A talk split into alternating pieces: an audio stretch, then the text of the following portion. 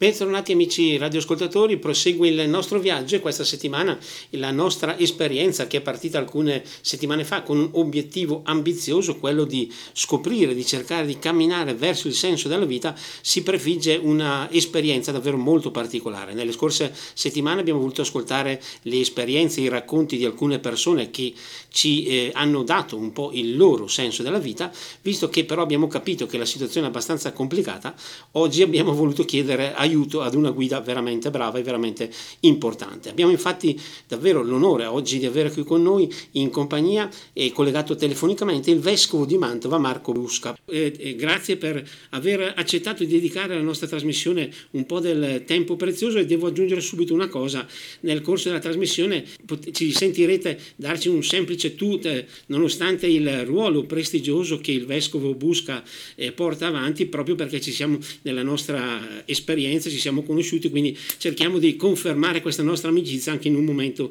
così particolare. Naturalmente ovviamente sempre se il vescovo è d'accordo. Va benissimo, va benissimo. Innanzitutto un saluto e bentrovati a tutti. Ecco, eh, ancora un passo indietro, innanzitutto eh, questa nostra trasmissione nel suo piccolo eh, permette di poterti così ricollegare alle tue radici bresciane. Sì, io sono bresciano, nato a Edolo nel 1965, poi eh, sono sempre eh, stato più o meno sul territorio bresciano, eh, tranne alcuni anni che ho passato a Roma per gli studi e qualche altro anno che ho eh, vissuto fuori per ragioni sempre di studio o di servizio. Gli altri anni sempre bresciani, sempre perciò con eh, eh, una radice che dalla Val Camonica mi ha portato in città dove appunto ho vissuto anche eh, gli anni prima di venire qui a, a, Mantova come vescovo. Certo, certo. Quindi esperienze e radici importanti, quindi direi anche tanti affetti, tanti ricordi che magari se avremo tempo dopo eh, racconteremo anche nel corso di questa nostra puntata. Io vorrei invece partire un po' da quella che è stata la mia premessa. E con questa nostra trasmissione cerchiamo di eh, scoprire, di eh, studiare, se possiamo dire così, un po' il senso della vita. E vorrei subito chiedere in questa nostra premessa, al giorno d'oggi, un po' per la frenesia, un po' per tutte le cose che riempiono le nostre giornate, eh, si può parlare ancora di senso della nostra vita? Ma io direi che più che eh, se è possibile parlare di senso della vita, direi che è doveroso parlare del senso della vita perché eh, sull'uomo noi non possiamo permetterci di fallire, bisogna a tutti i costi far riuscire l'uomo e perciò alla nostra vita un senso va dato cercandolo perché noi non siamo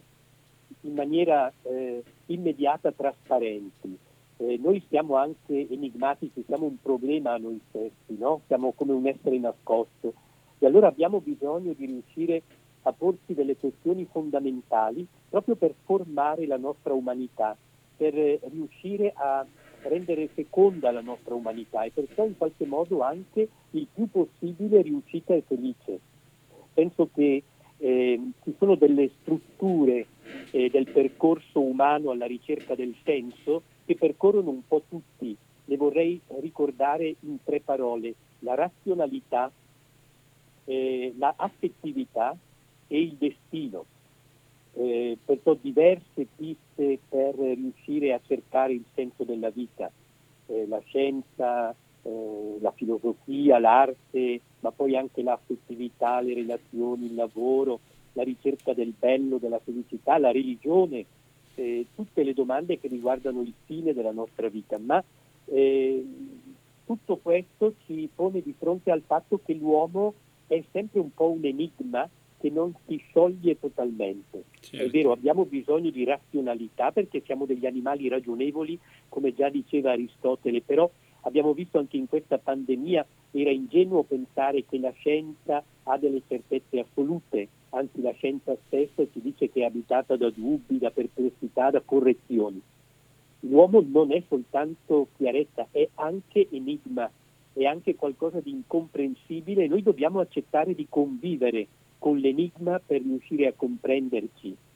È un po' illusorio pensare che nell'uomo è tutto chiaro. Noi abbiamo una parte di luce nella conoscenza, ma abbiamo anche, potremmo dire, una parte un po' notturna e ci costruiamo anche con questa parte. Certo, possiamo dire che questo enigma di cui parlavamo proprio adesso può essere anche un po' complicato ulteriormente dal nostro attuale modo di vivere, perché le nostre giornate sono piene di mille cose, mille impegni, magari anche mille contatti, ma probabilmente sono tutte realtà che non ci danno il vero, come dicevamo prima, senso della vita, non ci appagano. Certo, prima parlavi eh, di frenesia, che vuol dire anche un rapporto con il tempo che è alterato da un'eccessiva velocità, rapidità. È chiaro questo va a, a detrimento eh, di quella ricerca del senso che implica l'interiorità, il passaggio dalla superficie alla profondità, una capacità di attenzione, di concentrazione, di riflessione anche su quello che accade, altrimenti ingoiamo esperienze ma non diventiamo mai un po' saggi.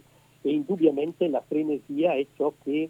ci fa essere dominati più dall'impulso, dall'istintività, magari anche dalla ricerca di eh, vantaggi o di risultati immediati, piuttosto che riuscire a, a cucire un po' tutte le nostre esperienze e a metterle sotto il, il, l'ombrello comune di un senso unitario di tutto quello che viviamo. Credo che questa frammentazione è molto forte anche nell'ambito dell'esperienza dei sentimenti, degli aspetti delle relazioni.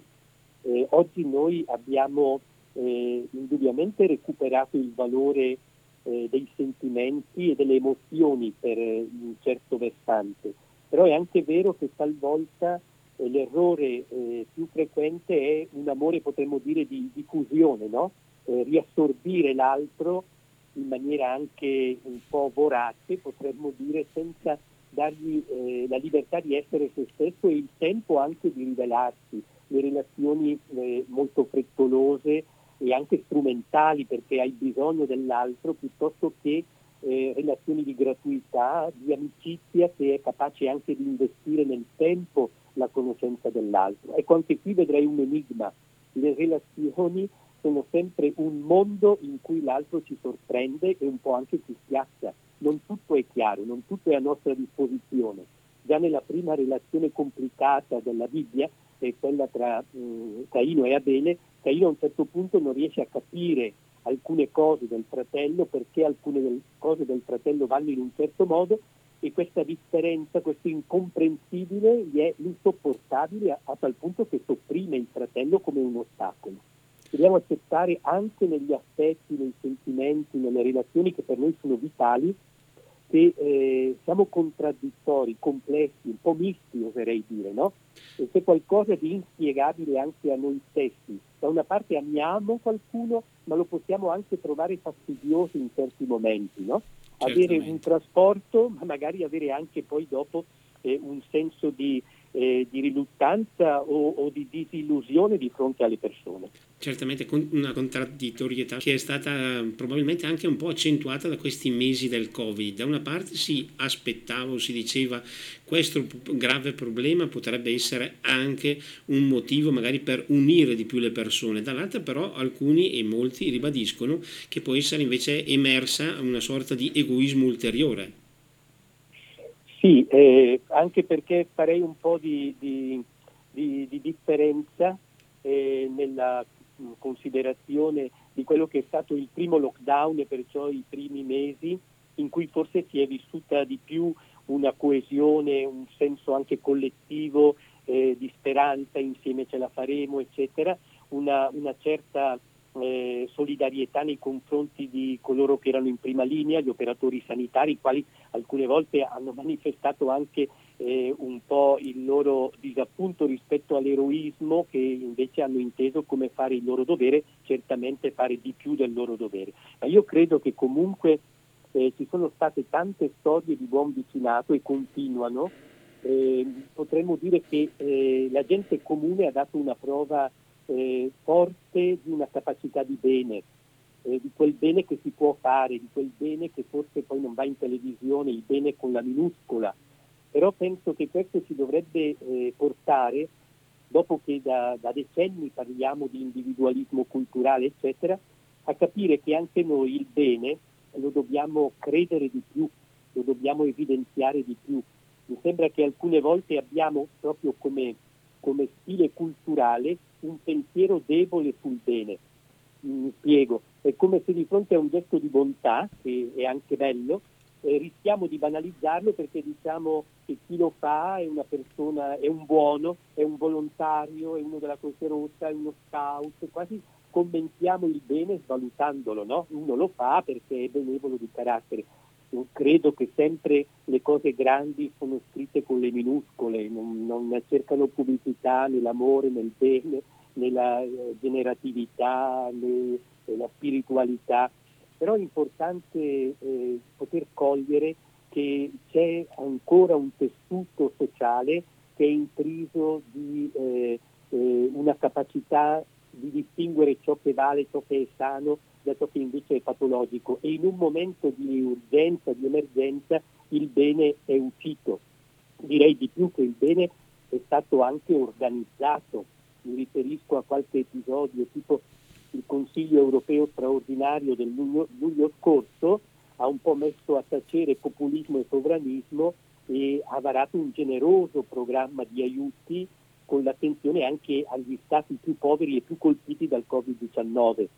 Ha dato, credo, a questo atto, come tanti altri, testimonianza che ci può essere anche una solidarietà globalizzata che fa da antidoto all'indifferenza globalizzata. Certo, non dobbiamo chiudere gli occhi di fronte al fatto che la pandemia è crisi sanitaria, ma è poi crisi economica e sociale, perciò nuove povertà eh, mettono chiaramente la società di fronte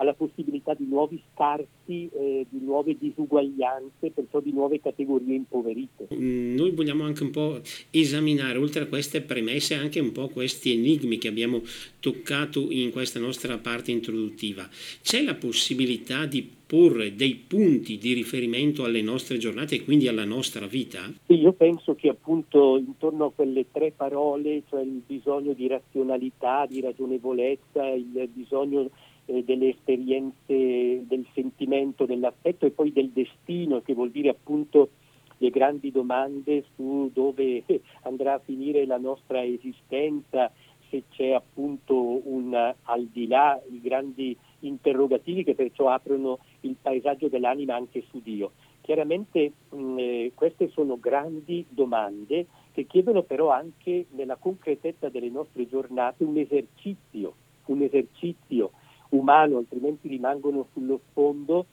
Sappiamo che andrebbero poste queste domande, ma non eh, vanno poi a, a innervare la nostra esperienza quotidiana. Io credo che fin da quando educhiamo i bambini dovremmo eh, fargli apprezzare più le domande che le risposte, perché amare le domande, saper vivere con delle domande grandi aperte, è più importante che trovare le risposte e credo che le grandi questioni sono poi sempre quelle interprettate dalla filosofia, a partire da quella più antica, eh, in tutti i cammini religiosi, si sono posti queste questioni, chi sono, da dove vengo, dove vado, a chi appartengo, perché soffro, perché muoio. E poi appunto la domanda delle domande è ma tutto questo ha senso o tutto è un po' assurdo, un po' a caso? No? E noi sappiamo quanto il nichilismo, cioè azzerare un po' il senso della vita perché non si trovano risposte esaustive ai nostri grandi perché, ecco il nichilismo è una grande tentazione moderna. Ecco, io credo che occorrono domande grandi e che eh, bisogna anche un po' far tesoro delle risposte che quando uno nasce eh, in qualche modo le trova, le trova alcune risposte che non sono lì a eh, sottrarlo dalla ricerca personale, perché tutti dovranno cercare in maniera personale le proprie risposte alla vita, però credo che sia importante anche far tesoro di una eredità che ci precede. Nessuno di noi è nato senza bagagli, abbiamo una cultura di famiglia, abbiamo una tradizione culturale, abbiamo alcuni valori che ancora impregnano i nostri ambienti di vita Abbiamo degli ambienti che sono contenitori di senso, la famiglia, la scuola, eh, gli oratori, gli ambienti sportivi, le associazioni. Io penso abbiamo anche il buon senso eh, dei nostri nonni, dei nostri genitori, che è una sapienza pratica riguardo alla vita, no? proprio le, le domande che poi si declinano eh, sul come fare, come fare una scelta, come preparare una festa, come si veste, come si, eh, si mangia, come ci si innamora, eh, come si soffre, come si fa amicizia. Ecco, sono delle risposte date da altri che ci precedono e ci provocano perché eh, sappiamo interrogarci. Credo che nell'educazione, ma non soltanto dei bambini, anche in quella autoformazione continua, sia molto importanti le letture. Noi pensiamo al grande valore dei racconti mitici, le favole, le storie, le leggende, eh, che sono eh, piene di, eh, eh di, racconti delle finalità, no? Eh, qual è il senso delle cose, come va a finire la cosa. E allora io penso che nonostante eh, la tecnologia informatica ci dia accesso a tantissime informazioni, però sarebbe importante nelle nostre giornate avere attenzione e osservazione a quello che accade, perché si impara molto dalla vita, si impara molto dall'incontro con gli altri, dalle esperienze concrete e poi anche un po' di spazio per la lettura, perché leggere, proprio un po' come eh, il verbo nella sua radice greca insegna, significa raccogliersi, raccogliersi e non disperdersi, eh, non eh, disperdere il meglio della nostra esperienza umana e perciò eh, tuffarci un po' dentro anche le grandi narrazioni. Mi viene in mente una frase di Umberto Eco che diceva chi non legge a 70 anni avrà vissuto una sola vita, cioè la sua. Chi legge avrà vissuto 5.000 anni. C'era quando Caino uccise Abele, quando Renzo sposò Lucia, quando Leopardi ammirava l'infinito, proprio perché la lettura è una immortalità all'indietro, no? possiamo essere come dei nani sulle spalle di giganti, di persone che ci dischiudono un po' le grandi chiavi del senso della storia e della vita. Abbiamo sfiato il tasto di queste domande così importanti. Mi sembrerebbe anche importante sottolineare, o meglio, cercare di indagare un altro aspetto. È molto significativo anche lo spirito con il quale noi ci poniamo queste domande, perché eh, bisogna avere anche la capacità e l'umiltà, direi, di poter dire affronto queste domande col fatto che posso sempre imparare. Purtroppo questo non sempre avviene. E credo che proprio questo sia un po' legato anche a un certo narcisismo culturale che ci dà eh, l'immagine eh, finita di successo eh, di un individuo che da solo è riuscito eh, per la sua alta capacità di prestazioni a, a, raggiungere, ad acquisire eh, un, uno standard eh, notevole e, e, e, e a distinguersi anche da altri. Io credo che questa è proprio la differenza tra la conoscenza, il sapere come accumulo di informazioni rispetto invece a quella conoscenza che diventa la sapienza della vita. Noi paradossalmente potremmo avere persone che hanno più lauree, molto competenti, che possiedono un nocibile eh, variegato eh, di conoscenze su materie diverse, che le fanno anche applicare alle loro professioni, ma che poi eh, falliscono in un progetto esistenziale, appunto qual è il senso poi del mio lavoro, qual è il senso delle mie decisioni, eh, del fatto che metto e investo risorse in questa o in quell'altra cosa. Allora la scuola della sapienza non si impara sui libri o alla università, ma si impara dalle persone che sono più avanti di noi nella ricerca del senso della vita, magari più avanti cronologicamente, hanno vissuto più di noi hanno già passato alcune stagioni della vita, sono usciti da esperienze magari anche pesanti di fallimento, di dolore, eh, di insuccesso, oppure hanno raggiunto anche eh, dei buoni eh, livelli di risultato. Ecco, andare alla eh, scuola di questo tipo vuol dire davvero permettersi il lusso di imparare e anche di sbagliare,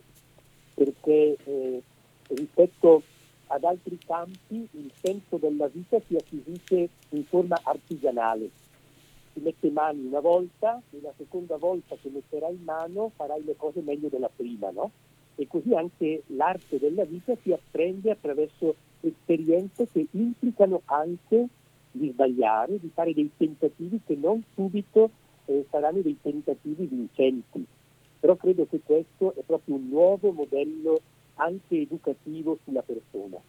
Senza... un po' libero da quella dimensione anche del prestazionismo, no? come lo chiama qualcuno, cioè che la persona vale se è ad alta prestazione e perciò ha una immagine di sé molto riuscita. E no, chi vuol crescere sa anche di fare i conti con la sua parzialità, cioè adesso sono arrivato fin qui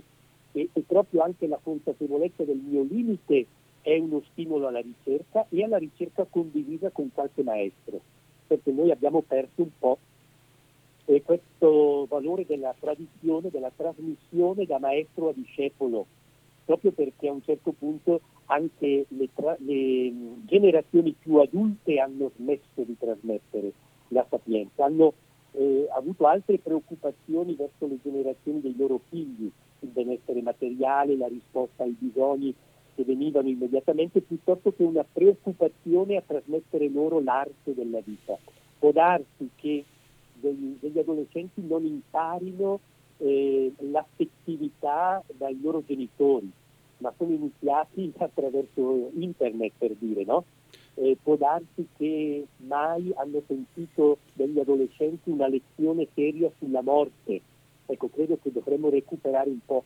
anche questi percorsi senza dubbio riflessioni sicuramente importanti. Ora la linea passa brevemente alla regia, dopo torneremo in diretta per proseguire il nostro incontro di questa settimana. Linea alla regia. E torniamo in diretta dopo questo breve spazio musicale. Oggi abbiamo in nostra graditissima compagnia il vescovo di Mantova Marco Busca, che ringrazio ancora personalmente e sentitamente per la sua presenza e la sua partecipazione. Nella parte iniziale abbiamo parlato anche di progetto esistenziale, di percorso esistenziale e in questo senso pur senza volerci rifare rifare un po' a frasi tipiche, per esempio del Coelet, vanità delle vanità, tutto è vanità, eh, cercare come possiamo noi invece dare significato, dare valore a quello che facciamo anche nelle nostre piccole cose, magari come può essere per esempio questa nostra chiacchierata. Sì, tutte le, le esperienze della vita sono di per sé ambigue, sono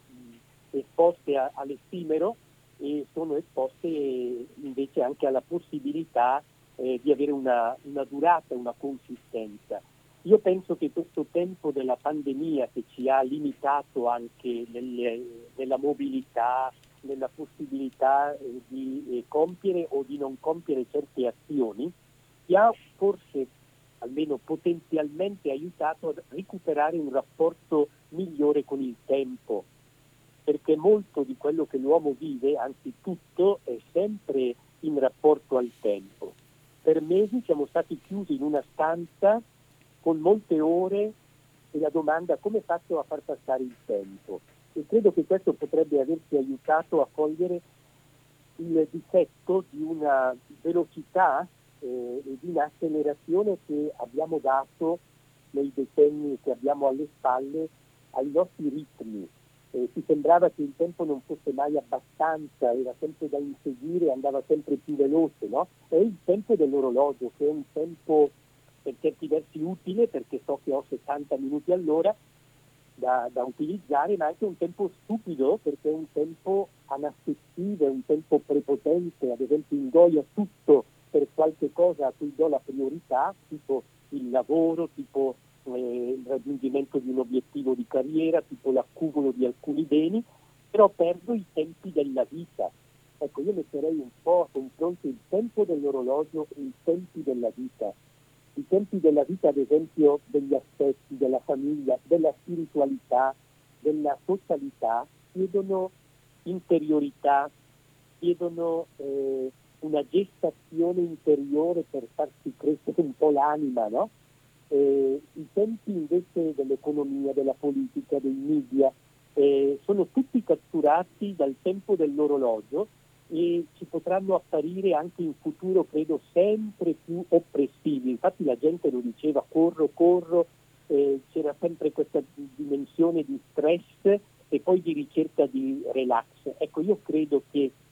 tutto è vano, e vanità, secondo Coelho, dice tutto è vuoto, tutto è vapore, che noi eh, siamo sotto la dittatura del tempo dell'orologio che è il tempo dei bisogni immediati, dell'accumulo quantitativo delle cose. Noi potremo invece gustare il tempo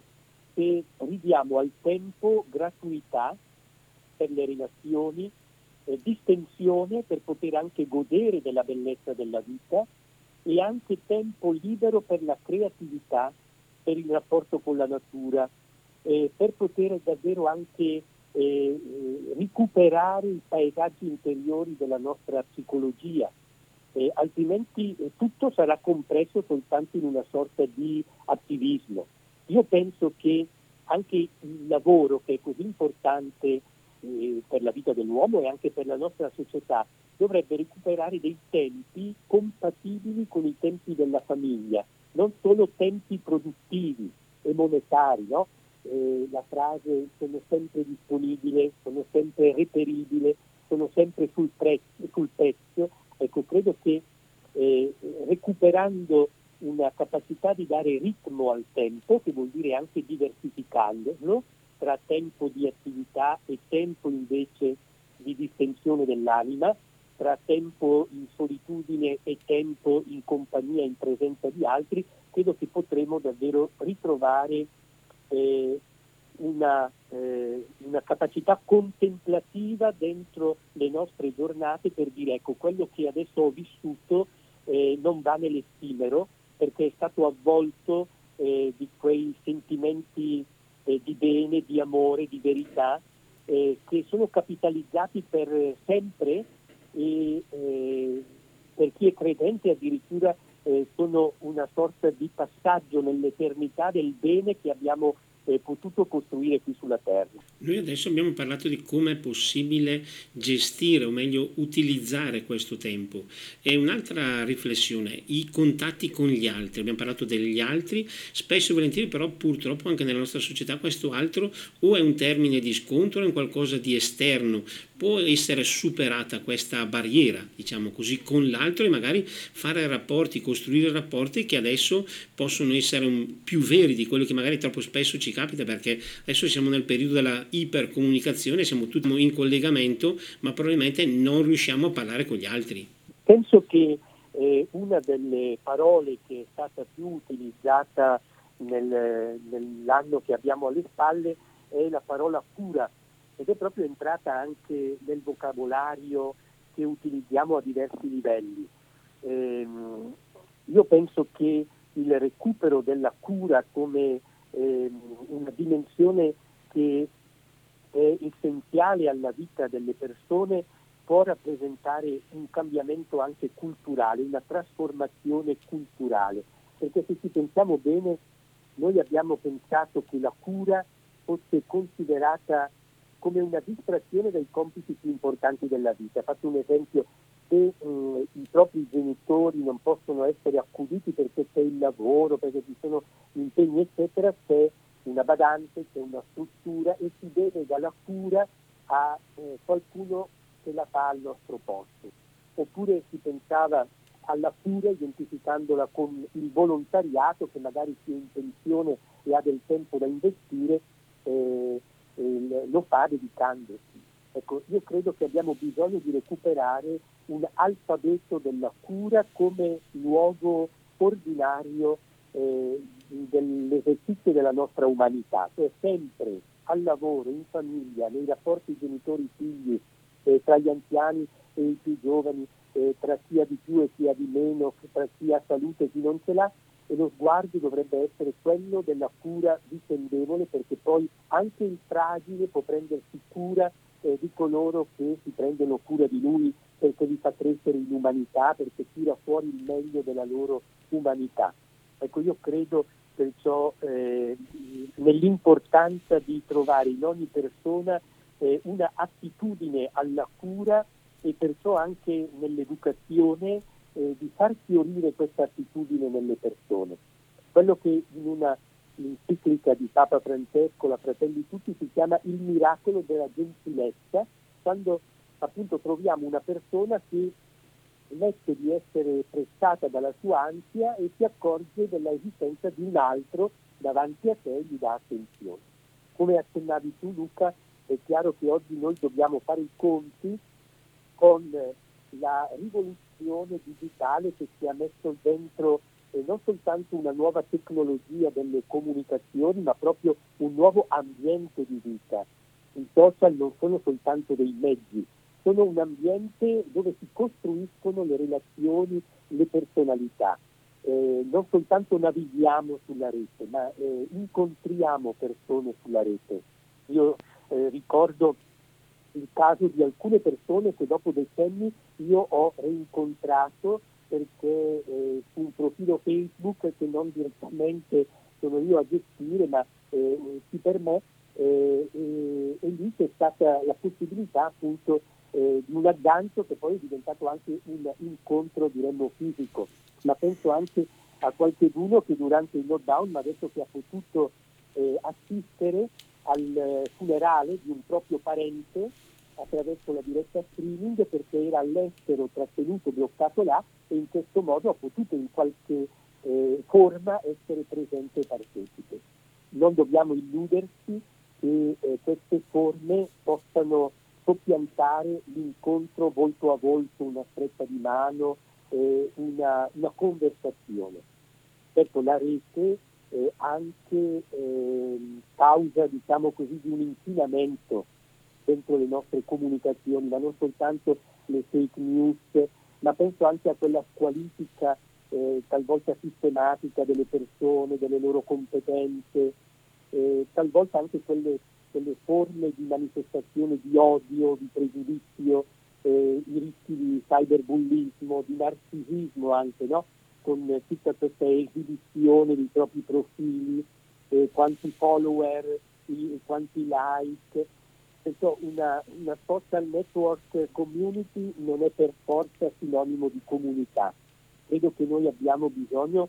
eh, di usare la rete per essere più collegati anche con tante persone e questa è una risorsa, ma dobbiamo poi cercare di guardarsi negli occhi e perciò eh, arrivare all'incontro vero, anche perché un incontro virtuale potrebbe in qualche modo essere una scappatoia, ci costa meno anche dal punto di vista emotivo scrivere una mail piuttosto che sostenere lo sguardo di una persona che appunto si incrocia nella nostra interiorità, nelle nostre eh, conversazioni.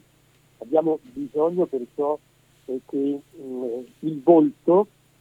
diventi ancora per noi una domanda che ci interpella. Io prima ho parlato proprio dell'importanza delle domande. È vero che le domande eh, ci vengono dalla vita, ci vengono dai libri, ma le domande ci vengono soprattutto dai volti delle persone che incontriamo e che ci riflettono se noi ci possiamo corrispondere nel volto degli altri, se ci svelano il nostro valore,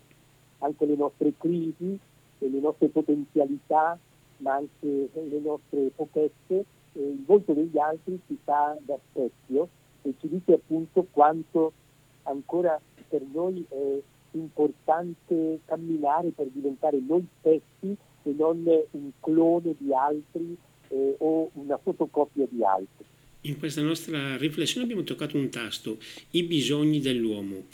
Possiamo fare anche un piccolo, diciamo, ulteriore passo. Eh, è connaturale anche all'uomo forse porsi appunto quelle domande che dicevamo prima, da dove vengo, dove vado, e anzi, diciamo così, rifiutare l'idea che l'uomo possa essere per tot anni e poi non ci sia più niente credo che la pandemia proprio ci abbia messo di fronte alla questione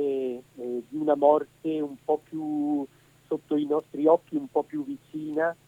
Noi abbiamo in qualche modo mh, mm, allontanato dall'orizzonte culturale come un tabù la morte perché il morire è gestito fuori casa, il morire ormai è anche molto accelerato nei riti di lutto, di congedo, eh, cioè la, la, paura della morte ci aveva portato a un silenzio eh, eh, sulla morte e sul nostro morire.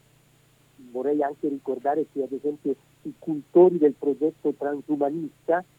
eh, penso per esempio eh, ad alcuni eh, esponenti di una università in California, avevano propinato che entro il 2050 la durata media della vita umana poteva eh, arrivare ai 120 anni.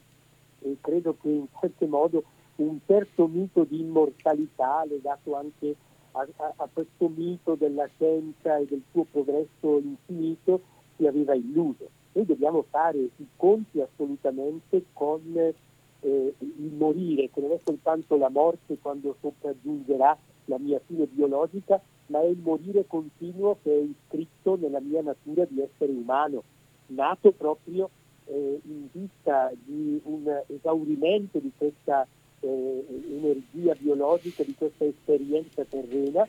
ed è chiaro che se non si arriva a eh, trovare con la morte una qualche forma di addomesticamento, per cui uno comunque addomestica la morte e non è più quello pauracchio che ignora o si allontana. Ecco, se non si arriva qui, credo che la vita umana rimarrà sempre tormentata dalla paura, dall'assurdità e, e per reazione da quella forma, diciamo così, molto banale di consumare le cose per riempire questo vuoto di vita che il pensiero della morte eh, si anticipa sempre. Noi dobbiamo, credo, recuperare il pensiero del nostro morire quotidiano perché eh, questa è una certezza, la vita è una sola, la vita ha una durata, è una durata limitata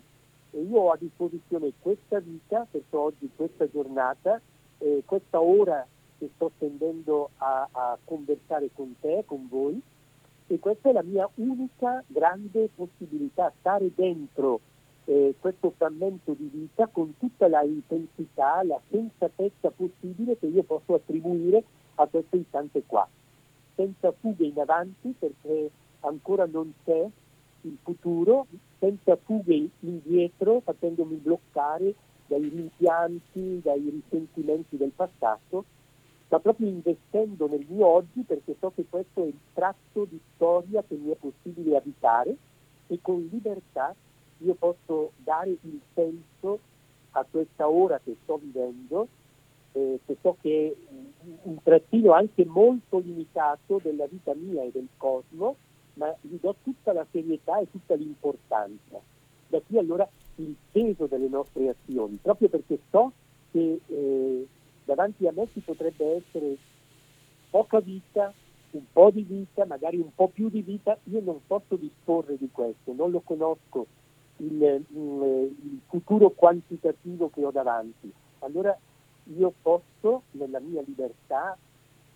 consapevole, dare importanza e unicità al momento che sto vivendo e questo è ciò che permette che questo momento venga sottratto dall'oblio e dalla morte. Abbiamo detto questa valorizzazione del tempo, in effetti come dicevamo prima in, su quello che è stato io ormai non posso intervenire, su quello che sarà altrettanto non ho alcuna possibilità per cui è fondamentale più che mai vivere al meglio, costruire qualcosa nel presente.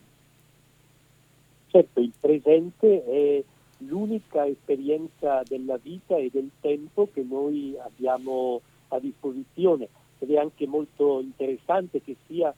i percorsi psicologici che aiutano la persona nella sua evoluzione e, e così pure anche eh, le, i percorsi religiosi invitano la persona a stare dentro l'istante, a valorizzare il suo istante, ad essere creativa e costruttiva dentro l'istante.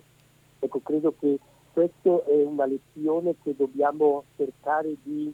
eh, far vivere soprattutto alle nuove generazioni. No? Adesso eh, indagini anche sulla tangente che stiamo eh, vivendo dicono che le nuove generazioni sono molto penalizzate da questa esperienza di pandemia